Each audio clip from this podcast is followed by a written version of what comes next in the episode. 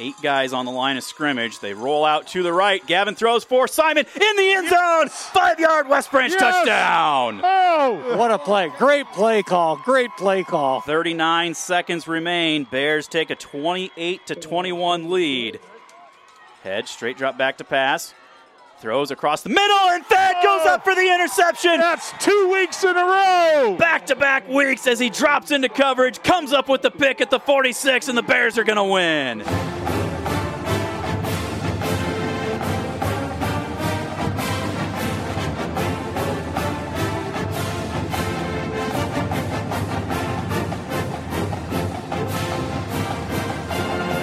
Oh, what an exciting call that was on WestBranchFootball.com's Bearcast last Friday night. Stephen Grace on the call. Of course, he's joining us right now, Stephen. When you come up, be- before we introduce the, well, I'll tell you what, it's the Talking Bear Football Podcast. right here on westbranchfootball.com. You know, you've been doing this a while with announcing high school sports and, of course, Iowa wrestling. Do you really have a plan in that moment, or just is it just it happens, you react? it happens and you react. Um, I mean, I've heard from you know different people over the years. The second that you start to plan how a play is going to go, it goes completely different, and you start bumbling. So, I mean, we were talking in the timeout heading into that play. It's like, man, do we just run this between the tackles, keep it centered up, let the clock run down, and you know, let Fed come out, kick a field goal, win by three? And, you know, if I'm in my brain sitting there ready for that, then I'm saying, and Gavin hands off to the left. Oh, no. Uh, oh, uh, well, now he's, thro- oh, they, hey, we scored a touchdown. So you just, you have it in your brain that here's some different potential things that could happen, but you really just let it come to you as the moment is unfolding and just describe what you're seeing on the play, on the field. And boy, did it come to fruition all in spades for West Branch on Friday night. Specifically in the second half, what an overall wonderful team performance. We'll certainly recap that here shortly. Final score West Branch 28, Durant 21. I'll flip it over to you, Matt. And wow, it was fun how we got there. The ebb and flow of high school football was certainly on hand Friday night. I think that was one of the most exciting games I've, you know, that I can remember at least in the past few seasons. I usually can't remember much, but um, this one was this one was pretty memorable um, and exciting. Kind of diving into the game, you know, I think one of the bigger stories of the game is, at least for me, is the offensive line play in the second half. Uh, they dominated, um, and they just wore Durant down. And you know, very specifically diving into some numbers here, in the second half of the 35 plays that the offensive unit was on the field, so not including punting, uh, 27 of those were runs. And on the Bears' final scoring drive, there were 11 plays and 10 of them were runs. And of course, the only pass being the go ahead score from uh, Hirschman to Palmer. Um, but they that offensive line just dominated that second half, and the Bears' running game just put that game. I mean, they they came back and put that game away. Um, it was quite the quite the spectacle to see kind of unfolding in front of us. Yeah. Um, and and I think just in general the offense, um, nothing flashy, but just dominated that second half. And you know, for example, final scoring drive, you know, the Bears faced three third downs and two fourth downs, and you know they were successful in one way or another on those to keep that final you know 11 play drive that's final scoring drive uh, 11 play drive alive. Um but yeah and then the defense i mean what do we say at this point? They've just been doing this all season. Um you know very specifically including uh, i think i did my math here correctly but including penalty yardage bears allowed just 11 yards in the second half is what i counted. That's um, correct. including four three and out drives 163 to 11 was the total yardage in the second half. Of course, West Branch 163. And Matt said it they kind of did something. What did you say before your our eyes, Matt? What was the quote? I just how the offensive domination, like the offensive line domination, was just unfolding before our eyes. Okay. in the in the second half. There you go. And to play on that, and we'll flip it over to you, Stephen. Speaking of right in front of our eyes, you know, all year, Coach Peterson, Coach Hirschman et al. has talked about the youth of this football team, how it's a very it's a younger football team than West Branch has had on the field in many years. Well, talk about before our eyes. Perhaps when you look at this performance by an Andy Henson carrying the football and some of his other sophomore and underclassmen teammates, they're starting to grow up and mature on a football field right before our eyes. You're seeing that. You're seeing them understand, you know, what it takes to be physical, to be aggressive, to fine tune and look at those little things.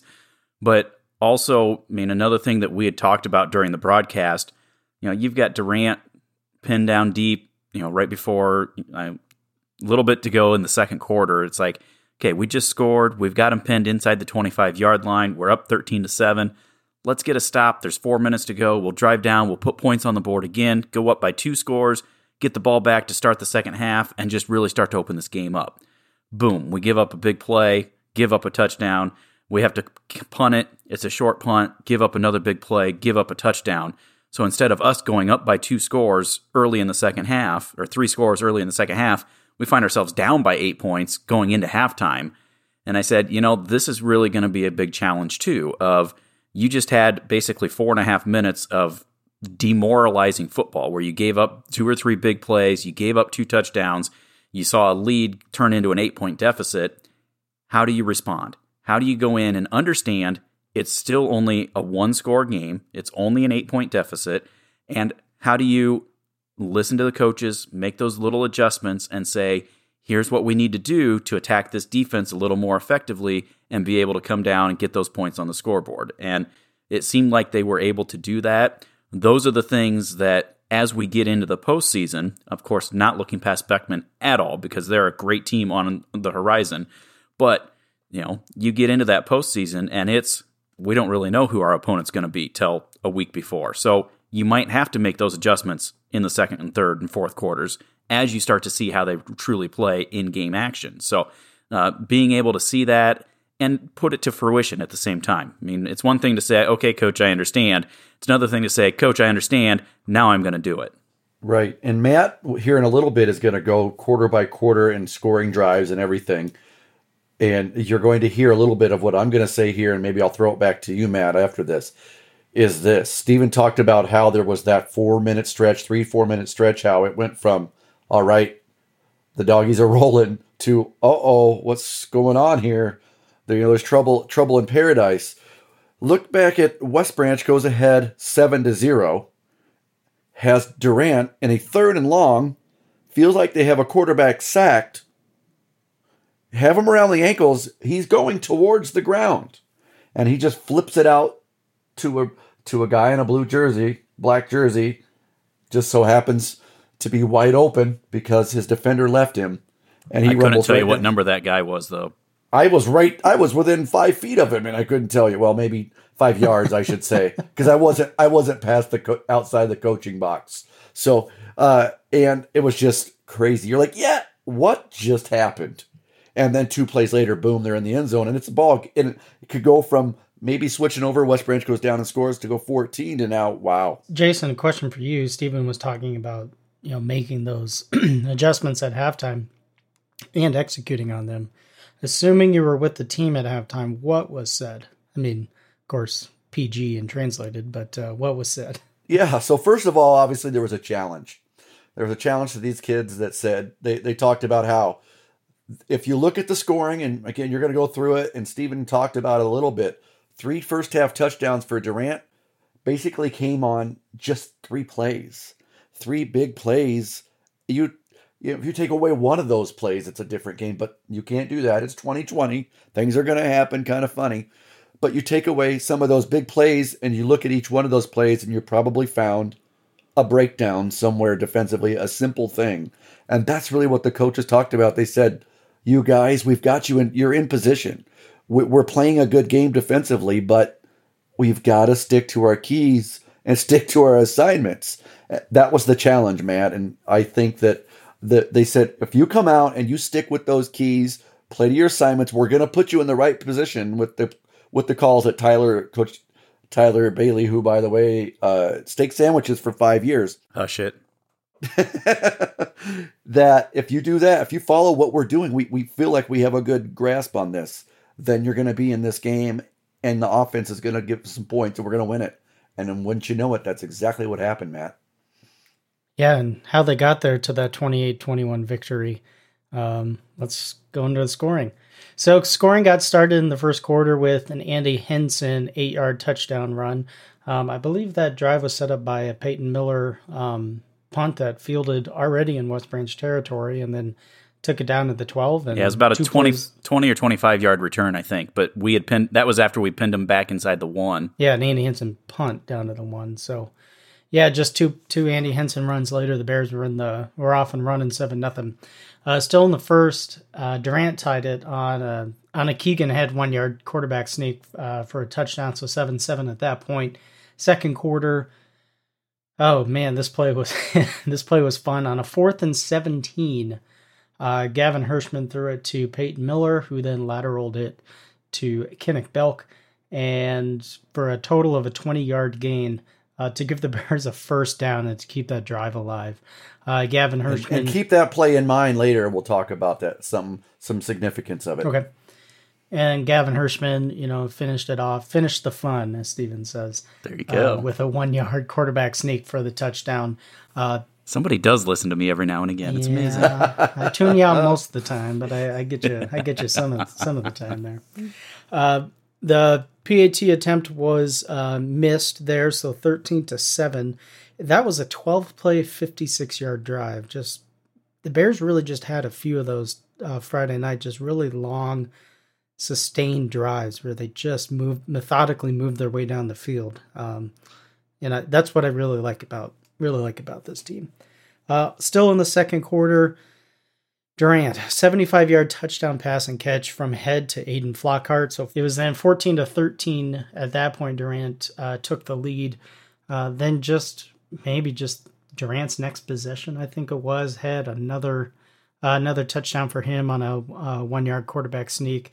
So 21 to 13 Durant at that point. You know, that was what you guys just talked about how Steven was saying, you know, let's get these guys stopped get this ball back before halftime, go down and score and get it for the second half, and boom, just f- total flip, uh, flip of the cards there. Um, and Durant pulled ahead 21-13. No scoring in the in the third quarter.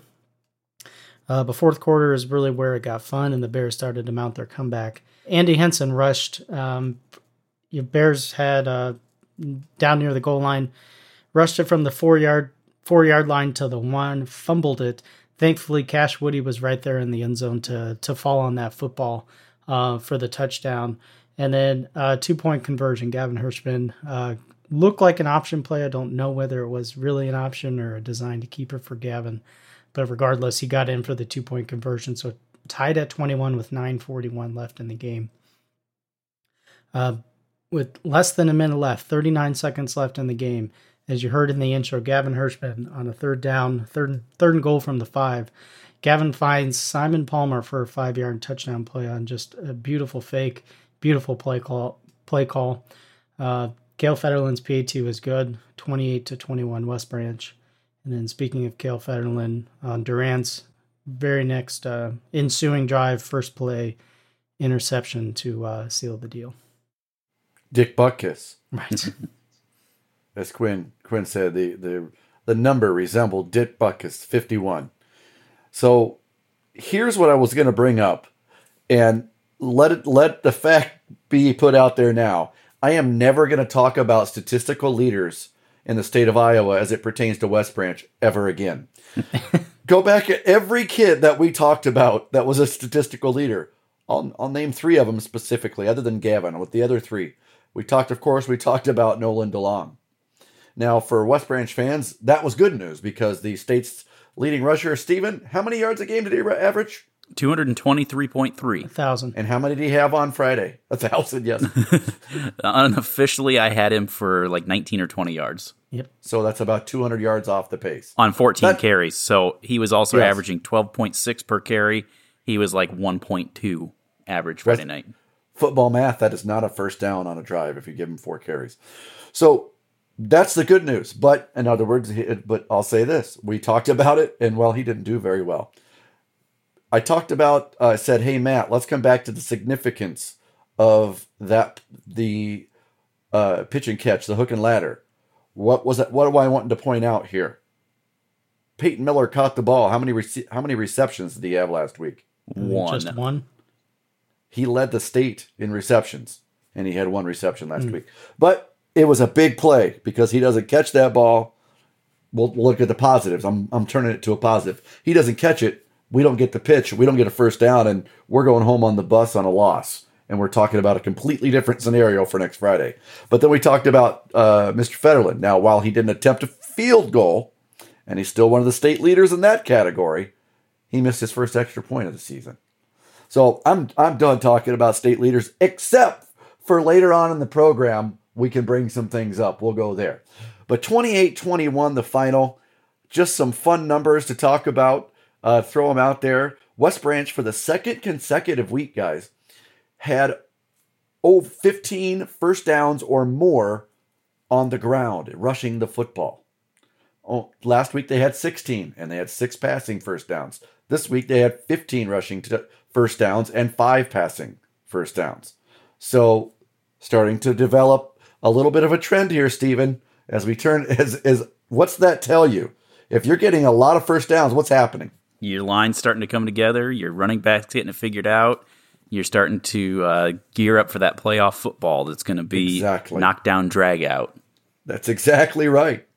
And looking at the total offensive numbers, West Branch 327, 211 rushing, 116 passing. Looking at Durant, 217 total. Steven just talked about how one player was averaging 223 a game. They had 43 yards rushing. But remember last week's podcast, we talked about, I brought it up. I know somebody else, I threw the pitch, they knocked it out. How if you're going to be focused on the rushing sooner or later, you can see that that kid, that the quarterback averaged 23 yards of completion coming into last week's game can burn you. Well, he only completed five passes, but they all went for about 35 yards each. So he can burn you. When he throws it, it's big play. And it was last Friday night. But the good news final score was West Branch 28 and Durant 21. Anything else, guys? I just wanted to put a nod in. Uh, Matt, you talked about just seeing that offensive line in that second half. I think the entire game, that defensive line was just playing phenomenal. I mean, the reason that DeLong was not getting many yards was because our defensive line was creating such havoc in there. And in that second half, Head was 0 for 7 with that interception at the very end. And that was because he was hearing footsteps. He was having guys converge at him. And final thought Jack Buell. I mean, he should oh, be you, you player profile. Holy yep. cow. That kid, he was in, I think he had a sack. I think he had, um, you know, three or four other times where he's pressuring the quarterback. But the one that got me the most was I think it was bef- it was after we scored to tie the game. Durant has the ball, third down and four. You've got the state leader in rushing, all state caliber running back, and he's running off tackle on third and four. And Jack played that just phenomenally. And I'm sure Coach Suckham will say, "Oh well, he did this right or this wrong," but from my you know my vantage point, he was able to shuck his defender. He closed the hole down. He greeted the running back in the hole, and made the tackle right there. I mean, that was a one on one play, and he won it. And that was just, those are the kinds of plays that this team needs. And, you know, tip of a cap to Jack Buell because he played a phenomenal game on Friday night. Yeah. Yeah. That defensive line, him and Drake Berry and Jeff Bowie, they pretty, uh, pretty, pretty crazy. I, you know, I keep, you know, every week we kept coming back to the defense. You know, it seems like they did better than last week, and I just don't, I don't see how they can keep doing that. But uh, I'm glad that they do. well, the comments that Coach Bailey said on the radio with the interview that he'll give to Quinny that he never gives to us, he said, you know, you look out here, we don't really have any great defensive players. We have a lot of good defensive players but when all 11 of them do their job and play together, we are a great defense. And I think that just sums it up is you don't have to be the guy that's the superstar and getting all the highlights on TV. You do your job, you take care of business, just like Jack Buell. He closes down the hole, he makes the tackle, you know? things like that. Everybody, all 11 guys, same thing on offense, same team on special teams. If all 11 guys are doing your job, you're going to be in a position to be successful. And that's what this defense in particular, and we're starting to see the offense doing that at a more consistent pace here in these last three or four games as well. And that's what's leading to the success that we've seen in these last three games. That's right. Football's a steak sandwich. You take a bite. I'm gonna have to put out an offering plate at uh, Main Street Suites to try to get uh, some money for all of those. Oh, speaking of numbers and offerings, Matt, how about offer us up a little bit of a review from around District Five, Class One A? Sure. So yeah, it's getting getting down to it now. Where these games, I mean, all these games matter. Games matter, but we're really paying close attention to everything else that's going on. Um, and that was definitely the case Friday. Uh, Dyersville Beckman defeated Wilton 42 to 30. Cascade uh, defeated Northeast Goose Lake. Good to see them back playing again, 42 to 8. And of course, West Branch defeated Durant 28 to 21. So, uh, as we head into the last week of the regular season, uh, we have Beckman leading the district at 4 and 0, 4 and 1 overall. Uh, Cascade is at 3 and 1 and 4 and 2 overall. West Branch sitting there 2 and 1 and 4 and 2 overall. So those are your three teams that are going to be vying for a District 5 championship. Uh, well, maybe a share of or outright, whatever it is, we'll talk about it next. But um, yeah, heading into the heading into week seven. And that is prime prime property. Speaking of prime real estate, let's hear from our sponsor, Cornerstone Real Estate Consultants. Choose a realtor who knows the territory. Ken and Helen Fawcett of Cornerstone Real Estate Consultants are licensed agents with customer satisfaction being their number one priority. If you're buying or selling a home or property in the West Branch or surrounding area, they can help. Your hometown real estate company with an office in downtown West Branch, Cornerstone Real Estate Consultants. Call them at 643 3344 or log on to janshome.com. You can say that perhaps the Iowa High School Athletic Association has a little bit of they could see into the future. What do we call? What's the word we're looking for there, Stephen? Clairvoyance? Yes. We'll call it clairvoyance. Perhaps they even have a little bit of humor because they think you guys are going to play all these games, but yet you don't realize that the most important one is not just the next game, but the last game of the season. Such is the case. And next week's game as West Branch will take on Dyersville Black excuse me, as West Branch will take on Dyersville Beckman. The Blazers. As Matt just told you a few minutes ago, they are leading Class 1A District 5 with a 4 and 1 overall record, but more importantly, they are 4 wins, 0 losses in District 5 play and are at the top of the table. West Branch is lurking as far as losses, one behind them. But this is the marquee matchup, perhaps on the whole state, whole eastern side of the state in Class 1A football. You've got two teams vying for the top of the table at the end of the year and a guaranteed home game in the first round of the playoffs or second round, depending on if you get a bye. Do we have a home stadium? West, what, who? West Branch? Yeah. Yeah, I'm trying to remember what it looks like. Uh, Cubby Park. Cubby. Okay, there you go. Yes, I was think I mean I just I don't recall what it looks like. It's been so long since we've been there. Well, I can tell you the good news. The good news is this.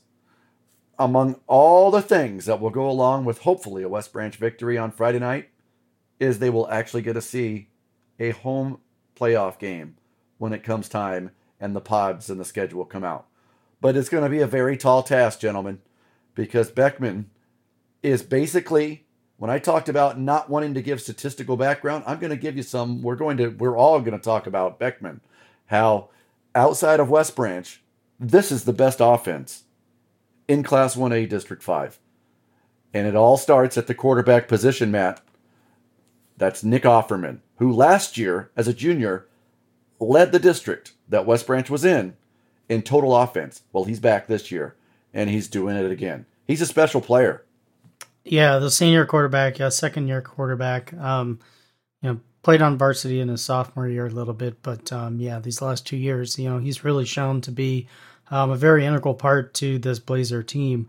Um, you know, he's not he's not out there throwing you know seventy percent, you know, two thousand yards, you know, a high touchdown to to low interception ratio, but he's out there getting things done and and being efficient enough for this team to move the ball down the field and, and win these games.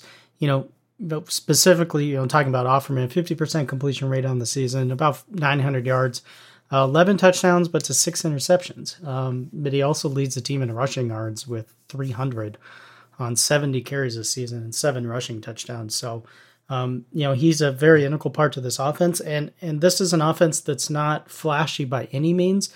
They have a big offensive line um, that, and they just kind of move their way down the field um, with a combination of uh, Owen Hu- Hunergarth, I think is how you say it. Hunergarth. I believe so, yeah.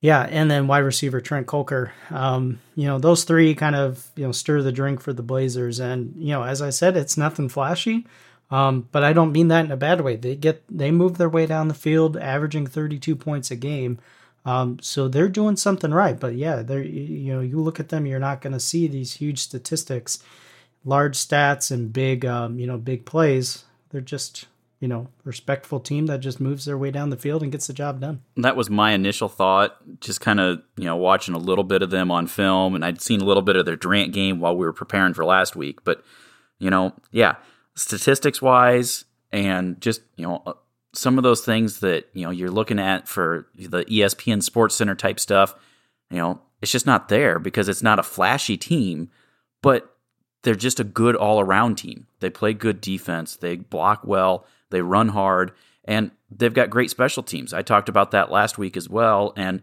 you know they're going to be a team that you know we have to punt it. We'll kick it deep. We'll take field position. We'll you know we'll chunk away six, eight, ten yards to our advantage, and then we'll be able to drive down the field. I mean, yeah, it's not flashy, but it is just. I mean, it's good, fundamental, solid football that they play, and so. I mean, yes, you got to keep your eye on Kelker, number 13, because he's a dynamite wide receiver. He's been playing for several years up there as well. He's a speedster. I mean, I think he had what 200 yards and three touchdowns against Wilton last week. Um, but aside from that, it's just they find ways to just chip away at you. So you just got to be able to stand in there. I mean, it's almost you know the cliche of a heavyweight boxing match. Just who's going to be able to absorb some of these blows and then land something that knocks the other guy down for a little bit to be able to crack that scoreboard. Taking some numbers here, guys. Nick Offerman, touchdown total touchdowns for District 5. He is number one in that category with 18 touchdowns. Number one in passing touchdowns at 11. Number three in rushing touchdowns with seven. Total 18. Menster is in second, and we're going to stop right there. Receiving touchdowns, Trent Kelker, as you brought him up, Trent Kelker leads the district with six receiving touchdowns. Uh, they don't list anybody at number two. And then number three is Elliot Naughton at with three receiving touchdowns, tied with a few other guys, including a couple gentlemen, one gentleman from Wilton. But Naughton is a name you need to remember, not just on offense, as I just talked about him uh, with his receiving prowess, but defensively. That is a guy you really, really. By the way, Kelker leads the district in receptions with 28, but Naughton is the guy you need to watch out for on defense, as I believe if if my memory serves, that he may lead the district in tackles for loss. He's got seven of them coming in. I don't yeah. know where that's at in the district, but that's quite a few. That's quite a few. But guys, I, this is a this is a team. Yeah, you guys watched you watched some film, Steven. I know Matt, you did as well. But man, it's not flashy.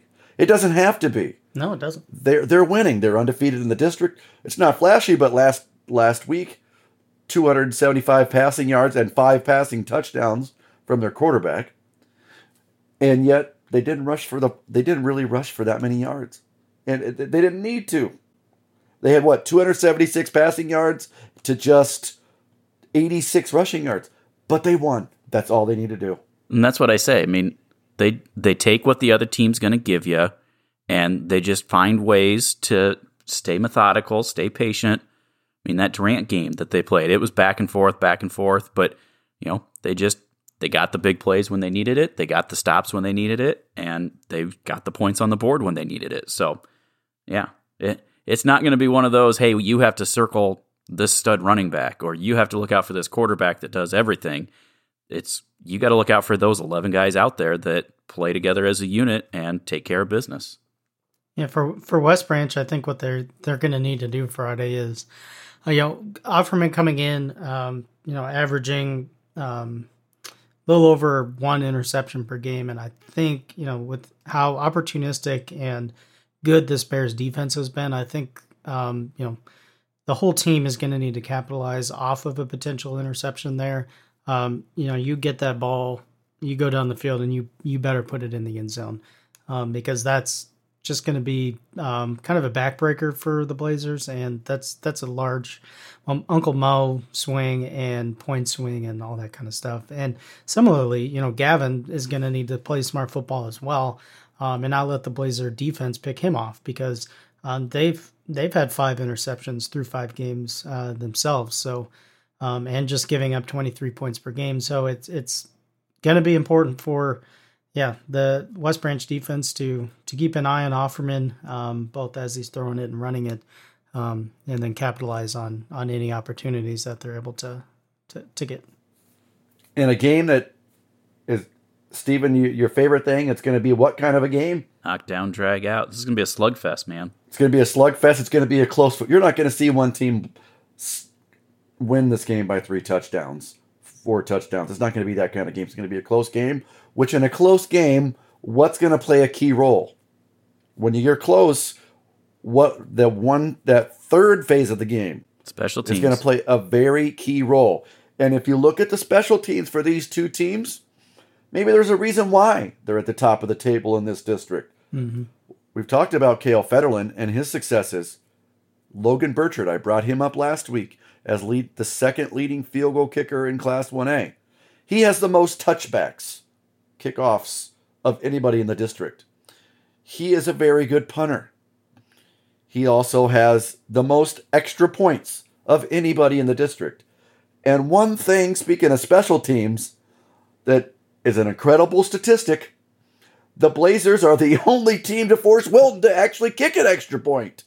They did it last week. I noticed that watching the film. They had Wilton had two extra points and didn't they have a field goal in there too? They did. I couldn't believe it. So they will impose their will upon your special teams too. That's how good their special teams are. No, but really, Burchard is a is a pretty special player. Oh, those watch, touchbacks, yeah. but I mean his other kick. I mean he's got some height, some hang oh, time yeah. to it. I mean, yeah, he is a good good kicker. And if you've got any coverage at all on those kind of kicks, you're going to pin teams back, and they're going to play with long fields all night, and that's what you want. That is what your team wants. So, man, it's going to be a fun one. It's going to be a beautiful night for football. According to the weather right now, it looks to be sunny all day. A daytime high of around 70, 65, sorry, that day.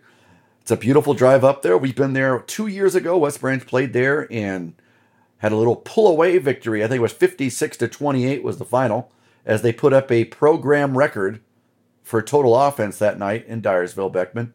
Ken, I'm not sure that's going to happen again, but it would be nice to get even close to that and I know they've got a wonderful press box and the the facilities are great. So looking forward to that, Matt. I, am seeing a daytime high of 78. So oh, it changed. Yeah. All right, I like that even better. So a daytime high of 78. That means a kickoff high of. I mean, 70? we're talking t-shirts and shorts are back. Uh, no, I doubt it. It'll be maybe, cl- be close. Maybe for you guys up there in the press box. Right. But we're looking forward to it. And if you're from Dyersville Beckman when we're listening to it, we sure look forward to a spirited game. And I know you treated all of us, you treated the Bearcast team very well a couple years ago. The team was treated very well. And it's going to be a great football game. And it decides the district champion. It yeah. decides so, the district champion. Before we move on, let's talk about that. Let's talk about some scenarios there. Well, here's the scenario. Matt put down on our table of contents of discussion, and I'm going to just give you this question, Stephen. Should be a pretty easy answer. How can the Bears win the district? Just win, baby. Just, just win. win. baby. That's Although, it. Period. I, you know, I'm curious how this is going to work because Okay, so That's- you've got us that's down a game in the district. We've played this, you know, we've played a full schedule, but we missed one of our district games. So we're sitting at what are we, two and one in the district right now? Yes. So just for hypotheticals, let's just assume West Branch wins. So we go three and one. Beckman is four and one. Cascade beats Durant. Cascade suddenly becomes I'm trying to remember, are they three and one or four and one? Would they they got one. We'll just go with the one loss. We'll, But we'll- they would have we'll use that. They're But- three and one currently. so they're currently three and one. So that would put them also four at and four one. and one. Yes. So then you would have the three headed monster that A beats B, who beats C, who beats A. But we're sitting there with one fewer game in the district. right. How does that play into things? Funny you mentioned that. You would have a three way actually- tie and have th- you know co district champions. Correct. But They would have the higher winning percentage. Yep. Here's the thing. I actually looked into that and I talked about it with Coach Butch Peterson on the phone earlier today. The state labels it like this when you go to their preseason the on the website postseason, you know, manual. There are three criteria for deciding all of this. One, you go to district finish. That for home games, who's going to get the home game? You go to district finish.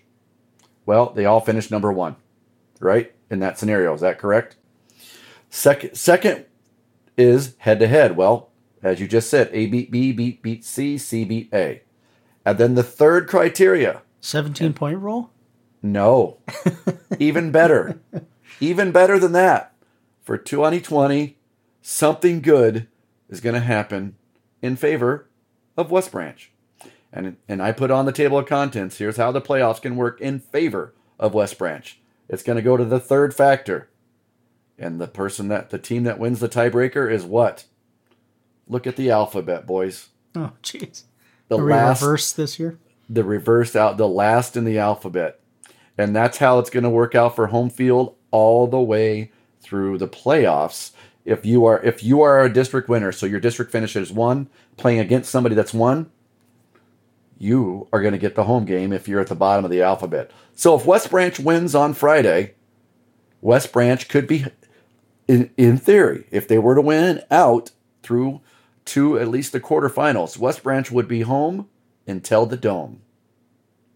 That's it. That's what the state book state book said. So the other game doesn't matter because coronavirus is taken into effect into the conversation. okay, so they're not gonna they're not gonna penalize us that we would have a seventy five percent winning percentage. The other two teams would have an eighty percent winning percentage. That's correct. Okay. That's that's how I read it in the in the state book, the state po- preseason manual for the postseason, and because they know a lot of things were going to happen this year, so that's just the way it goes. I mean, what it all boils down to is we just need to go up and take care of business against Beckman. That's right. And then it'll fall into place from there. So really, it doesn't matter if we're home or away because we played six straight home or six straight road games to close out the season. So You if we have to go on the road again, we'll just do whatever it is because you know what? These fields are all going to be 100 yards by 54 yards. You're going to have 12 minutes on the clock. You're going to have a football. You're going to have 11 guys against 11 guys, wherever it may be. Yeah, and it, I appreciate you bringing up kind of a uh, Coach Norm Dale from Hoosiers. Uh, sort of the, the the court still this far, and you know we could be the Ricky Nelson traveling man, or is it the Allman Brothers traveling man? We could be it all, but we've been traveling. It's no hill for a climber. That's what it is Friday. It's Dyersville. It's West Branch. It's for the district championship, and it's going to be a it's going to be a tough ticket. It's going to be a great ticket. It's hopefully going to be a great football game. Before we move on, let's hear from our sponsor, Fidelity Bank and Trust. Score big with the mobile banking app from Fidelity Bank and Trust. With mobile banking, you not only keep track of your account transactions, you can deposit a check, transfer between accounts, check your balance, and pay your bills. Fidelity Bank and Trust knows life has you running, so why not take your banking with you and score with Fidelity Bank mobile banking app? Download today on the Google Play Store or the Apple App Store. Your hometown bank, member FDIC. Picks to click. Matt, I'm just going to let you take over. All right, last week, Jason, you had Jeff Bowie. He ended up with two tackles and one sack. Uh, I had uh, Cole Bailey, three and a half tackles for him. Steven, you had Kale Federlin. Um, he had six tackles, a half a tackle for loss, and one interception. The Bears win, so we all win. Wait, that away, Steven. Now you're good with the program. Yep. Um, yeah, so for this week, I, I, I'm up first. Um, I wanted to go with Kale Federlin again, but I can't because he's one of our one timers. I just think, uh, you know, this is his playing on the field turf again. He probably wants to kind of redeem himself after missing a couple there uh, when we played at uh, Solon. And he also has a chance to, I mean, not that it necessarily matters, but it's, I think it's a good, it's indicative of his success as being a top in the record books as far as number of field goals made in a career. And so I'd like to take Fed Kale, but I can't. So I'm going to take a different one timer, Gavin Hiersman. I mean Gavin Hirschman, uh, this week. Who's next? Stephen Grace. That's me. Um, I'm trying to think. I've used Gavin and I've used Kale. Right, those are the only two one timers I've used. Correct. My pick is going to be Andy Henson, unless I've taken him, and I don't think I have. But I just think the way things have gone. have not. Okay. I think just the way though that uh, this team is coming together offensively, but also defensively. I mean, Andy, I think that's the thing that got overlooked a little bit from Friday night. Yeah, he had 170 rushing yards, but he also was in the backfield quite a bit. He was wreaking havoc on the quarterback and then also dropping back into coverage at times. And so he's really maturing on that side of the ball too. So I just feel good about him uh, coming up with some of the big opportunities on Friday. Yeah, I had Jeff Spicoli typed in. um, so I guess I can't take him. waves, That's, man. yeah, that's Andy Henson. As I put a tweet out last week that the, with that hair he's got going right now, he and Spicoli could have been separated at birth. So we're gonna switch it. Uh, Matt's gone. Gavin, Steven's gone. Andy, is this the week of the one timers? No, this is the week of the. This is the week of the big timers. And Steven, I I was going to bring this gentleman up last week or earlier in the program, but you did because obviously he stood out because he's a standout and he's going to need to be again this week. And that's Mr. Buell. Jack Buell is my pick to click. Good answer. Good answer. Good answer. Survey says, let's wrap it all up. And we can't wrap it up. We can't even do all these things that we just love to do without a word from our sponsors. Any without their sponsorships, it wouldn't be possible. The Talking Bear Football Podcast for the 2020 season is presented by Barnhart's Custom Services, Cornerstone Real Estate Consultants, Corridor Drywall, EMS Detergent Services, Fidelity Bank and Trust, the Fullwider Insurance Agency, Hodge Construction, the Hoover Presidential Foundation, Liberty Communications, Main Street Suites, Marcy Willier with Urban Acres Real Estate, Touched by Power, and the West Branch Times.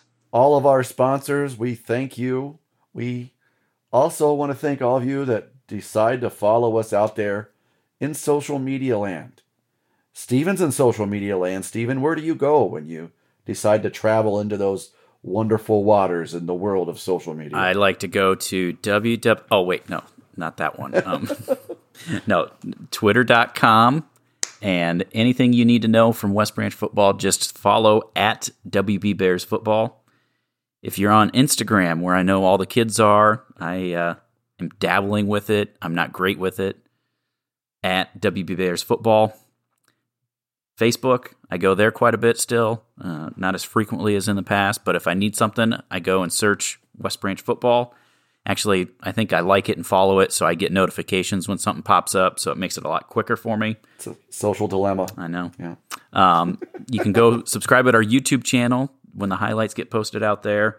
And then, of course, uh, for whatever reason, if you actually enjoy hearing us babble on for an hour every week, uh, we've got our podcast that you can go subscribe to. We've got it available Apple Podcast, Spotify, uh, any other player. Just go in, search Talking Bear Football, and we'll get you covered. Matt put show notes in to uh, kind of build off of the stuff that we've talked about so you can learn more beyond what we just say verbally. And uh, you know get notified get a little ping on your phone that says hey these guys are done talking.